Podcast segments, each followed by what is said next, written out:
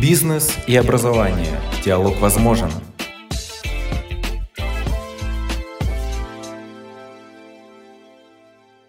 Это подкаст Национального агентства развития квалификаций «Бизнес и образование». Диалог возможен. Здравствуйте! В условиях формирования технологического суверенитета и развития цифровой экономики в России сделана ставка на опережающее развитие профессионального образования. Однако амбициозные планы пока не подкрепляются соответствующим качеством подготовки кадров. Так, подавляющее большинство работодателей, около 93%, хотя и нанимают молодых сотрудников, но считают, что профессионализм выпускников 2021 года средний или ниже среднего. Таковы результаты опроса, проведенного компанией Headhunter, занимающейся онлайн-рекрутингом. В чем причины квалификационных разрывов и какие механизмы подтверждения квалификации выпускников профессионального образования существуют в российской практике? На эти и другие темы рассуждает заместитель генерального директора Национального агентства развития квалификаций Алла Факторович. Добрый день, уважаемые коллеги. Меня зовут Факторович Алла Аркадьевна. И сегодня мы говорим с вами о независимой оценке квалификации, о возможностях и преимуществах использования этой процедуры для проведения аттестации обучающихся. Для начала вспомним, что такое независимая оценка квалификации. В одноименном законе эта процедура определена как процедура, которая позволяет установить соответствие квалификации человека положениям профессиональных стандартов. Это достаточно новая для российского законодательства процедура. Она начала выстраиваться со вступлением в силу одноименного закона с января 2017 года. Правовая рамка этой процедуры установлена Министерством труда и социальной защиты, и это же министерство осуществляет мониторинг прозрачности этой процедуры и ее соответствия законодательству. Но основными организаторами, основными действующими лицами, ответственными лицами по этой процедуре являются советы по профессиональным квалификациям. Они определяют те площадки, на которых проходят профессиональные экзамены, они обеспечивают разработку оценочных средств и они валидизируют результаты профессиональных экзаменов. Национальное агентство развития квалификаций выполняет роль оператора этой системы, обеспечивает организационно-методическое сопровождение, а самое главное, ведет реестр сведений о независимой оценке квалификации, где аккумулируется вся информация о процедуре и где представлены сведения о выданных свидетельствах. Иными словами, это такой реестр квалифицированных специалистов России. Поскольку независимая оценка квалификации является достоверной и объективной процедурой оценки готовности человека к выполнению профессиональных задач, вполне естественно, что она может стать удобным инструментом оценки качества подготовки выпускников как высших учебных заведений, так и профессиональных образовательных организаций. Тем более, такая конструкция предусмотрена российским законодательством. Напомню, что в соответствии с законом об образовании профессиональная образовательная программа формируется на основании двух источников. С одной стороны, это федеральные государственные образовательные стандарты, с другой стороны, это профессиональные стандарты в части установления требований к профессиональным компетенциям. Но если мы используем профессиональный стандарт как основание для разработки образовательной программы, то совершенно естественно, что, оценивая освоение этой программы, мы должны убедиться в том, что все положения и требования профессионального стандарта обеспечены и все задачи достигнуты. Но единственная процедура, которая позволяет установить соответствие подготовки профессионального человека, его профессионализма профессиональным стандартам, это независимая оценка квалификации. Соответственно, совершенно логично соединить, сопрячь, совместить процедуру аттестации обучающихся, в первую очередь итоговой аттестации обучающихся и независимой оценки квалификации, чтобы человек в случае успеха мог получать и документ об образовании, и свидетельство о квалификации, понятное работодателям. Мотивация совмещения этих процедур может быть неформальной, смысловой, поскольку это выгодно для обучающихся, они подтверждают свою первую квалификацию и выходят с понятным для работодателя результатом, который уже не спрашивают, что такое бакалавр, магистр или просто технолог, а понимают, какой квалификацией обладает человек. Эта ситуация выгодна работодателям, потому что снижаются их издержки на адаптацию и доучивание молодых специалистов. Но есть и формальные мотиваторы. Для некоторых профессий подтверждение квалификации становится обязательным допуском к этой профессии, независимо от того, человек только выходит на рынок труда или уже давно на этом рынке труда свою рабочую силу представляет. Кроме того, положительные результаты пилотирования совмещенной процедуры в среднем профессиональном образовании, в высшем образовании свидетельствуют о постепенном переходе от обычных процедур аттестации к процедурам аттестации с применением независимой оценки квалификации. Но, конечно, для этого должны быть соблюдены определенные условия. И мы рассмотрим эти условия на примере среднего профессионального образования. Как вам известно, последними изменениями в законодательстве в качестве формы итоговой аттестации, основной формы этой аттестации, в среднем профессиональном образовании закреплен демонстрационный экзамен, который как раз и должен продемонстрировать практические навыки выпускников и доказать, что этих практических профессиональных навыков достаточно для самостоятельной профессиональной деятельности. Демонстрационный экзамен может проходить на профильном или базовом уровне, и если базовый уровень – это соответствие исключительно федеральным государственным образовательным стандартам, то профильный уровень может проходить по двум сценариям. Либо будет проверяться соответствие подготовки выпускника требованиям конкретного работодателя, либо соответствие подготовки выпускника требованиям профессиональных стандартов, а это не что иное, как независимая оценка квалификации. Если учесть, что многие работодатели уже в своих внутренних процедурах используют независимую оценку квалификации, то можно предположить, что эти два сценария рано или поздно сольются в один сценарий. Но что необходимо для того, чтобы безбарьерно применять процедуру независимой оценки квалификации при проведении аттестации студентов? Посмотрим, какие основные элементы цементируют обе эти системы и насколько сходны или насколько различаются сейчас эти элементы в системе итоговой аттестации и независимой оценки квалификации. Первое – это, безусловно, предмет оценки. Для независимой оценки квалификации это квалификация человека.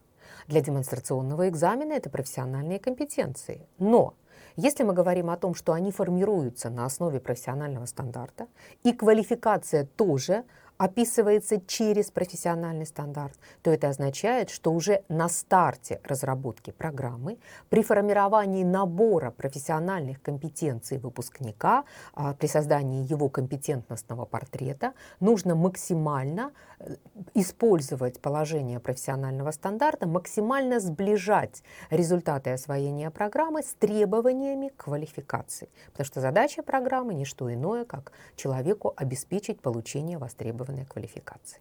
Процедура. В профессиональном экзамене две части: теоретическая и практическая часть. Теоретическая – это обычное тестирование, практическая – это выполнение тех самых практических задач, которые и подтверждают квалификацию человека.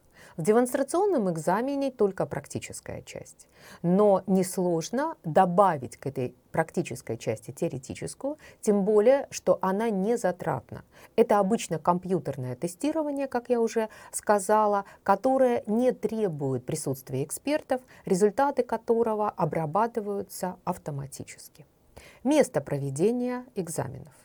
Для независимой оценки квалификации это центр оценки квалификации или экзаменационный центр, который аккредитован для проведения профессиональных экзаменов. Их еще называют очень просто и буквально место проведения профессионального экзамена. Для аттестации таким местом является образовательная организация, то место, где осуществляется реализация образовательной программы. Но Хотя образовательные организации по закону не могут наделяться полномочиями центров оценки квалификации, они могут становиться экзаменационными центрами или местами проведения профессиональных экзаменов, и не только для своих студентов. Для того, чтобы решить эту коллизию и позволить студентам проходить аттестацию, совмещенную с независимой оценкой квалификации в том месте, где они осваивали программу, достаточно наделить образовательную организацию полномочиями экзаменационного центра или использовать формат сетевой программы. Кто является экзаменаторами в том и другом случае? Для независимой оценки квалификации это эксперты центров оценки квалификации, специально подготовленные люди, но чаще всего они как раз и представляют лучших профессионалов отрасли. В демонстрационном экзамене должны принимать участие работодатели, представители работодателей и партнеров, носители квалификации, но никто не мешает нам позволить этим работодателям получить статус эксперта ЦОКов и на полном законном основании, участвуя в процедуре государственной итоговой аттестации, одновременно выполнять функции экзаменаторов профессиональных экзаменов. Оценочные средства для независимой оценки квалификации включают в себя несколько элементов. Во-первых, спецификацию, где описывается, что оценивается и по каким критериям. Во-вторых, тестовые задания. В-третьих, практические задания и, конечно, критерии оценки. Примерно то же самое содержится и в оценочных средствах для демонстрационного экзамена. И одни, и другие документы обязательно должны включать еще и характеристику того места, где проходит экзамен, чтобы все оборудование, и все материалы, и все средства обязательно были соблюдены. Как видим, фактически идентичные требования и к оценочным средствам демонстрационного экзамена, и к оценочным средствам профессионального экзамена. Поэтому мы можем оценочные средства профессионального экзамена использовать как оценочный инструментарий при проведении демонстрационного экзамена, расширив его за счет тестовых заданий.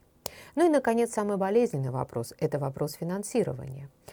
Действительно, по закону о независимой оценке квалификации профессиональный экзамен финансируется либо самим соискателем, либо работодателем, который заинтересован в том, чтобы его сотрудник прошел независимую оценку квалификации. Мы понимаем с вами, что демонстрационный экзамен оценивается из стоимости образовательной программы, и он безвозмезден для студентов.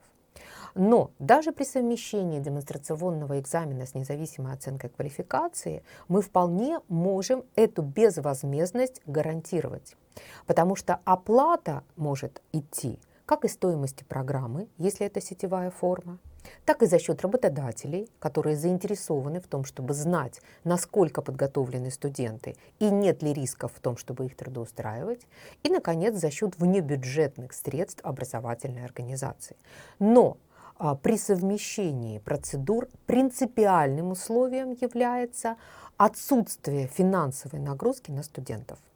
Выпускники, студенты ничего не платят, они получают эту услугу в рамках услуги образовательной программы.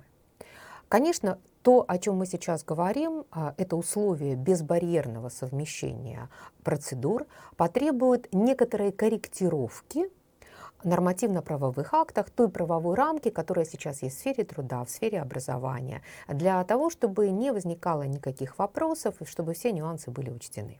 Поэтому, конечно, есть проблемы, над которыми сейчас работают и Министерство труда, и Министерство науки и образования, Министерство просвещения, Советы по профессиональным квалификациям, Национальное агентство развития квалификаций и предложения по изменениям в нормативную базу, которые позволят снять коллизии, уже есть и будут обсуждаться на площадке Национального совета при президенте Российской Федерации по профессиональным квалификациям. Еще один важный вопрос – определиться с теми профессиями и специальностями, для которых важна принципиально сопряженная процедура. Может быть, не весь перечень профессий и специальностей, которых где-то порядка 500 наименований сейчас включает, должен предполагать такую процедуру. Есть приоритетные профессии, специальности, массовые, востребованные, требующие особого ответственного отношения, связанные с безопасностью, где в первую очередь процедуры нужно сопрягать. Ну и, наконец, поскольку все-таки эта процедура имеет особенности, конечно, нужны специализированные методические рекомендации, которые позволят образовательным организациям подготовиться к этой процедуре, подготовить своих преподавателей, студентов и безболезненно ее провести. Часть таких методических рекомендаций уже разработана, может, будет уточняться, разрабатываться по мере развития сопряженной процедуры.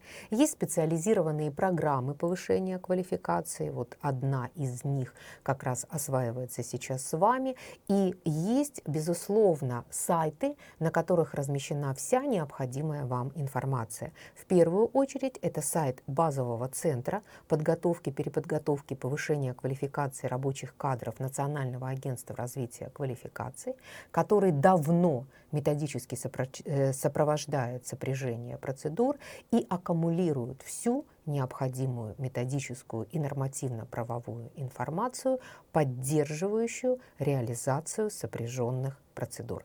Сайт открыт, доступен, свободен для посещения, поэтому я приглашаю вас познакомиться с материалами, связанными с нашим сегодняшним вопросом, для того, чтобы углубить свои представления о нем.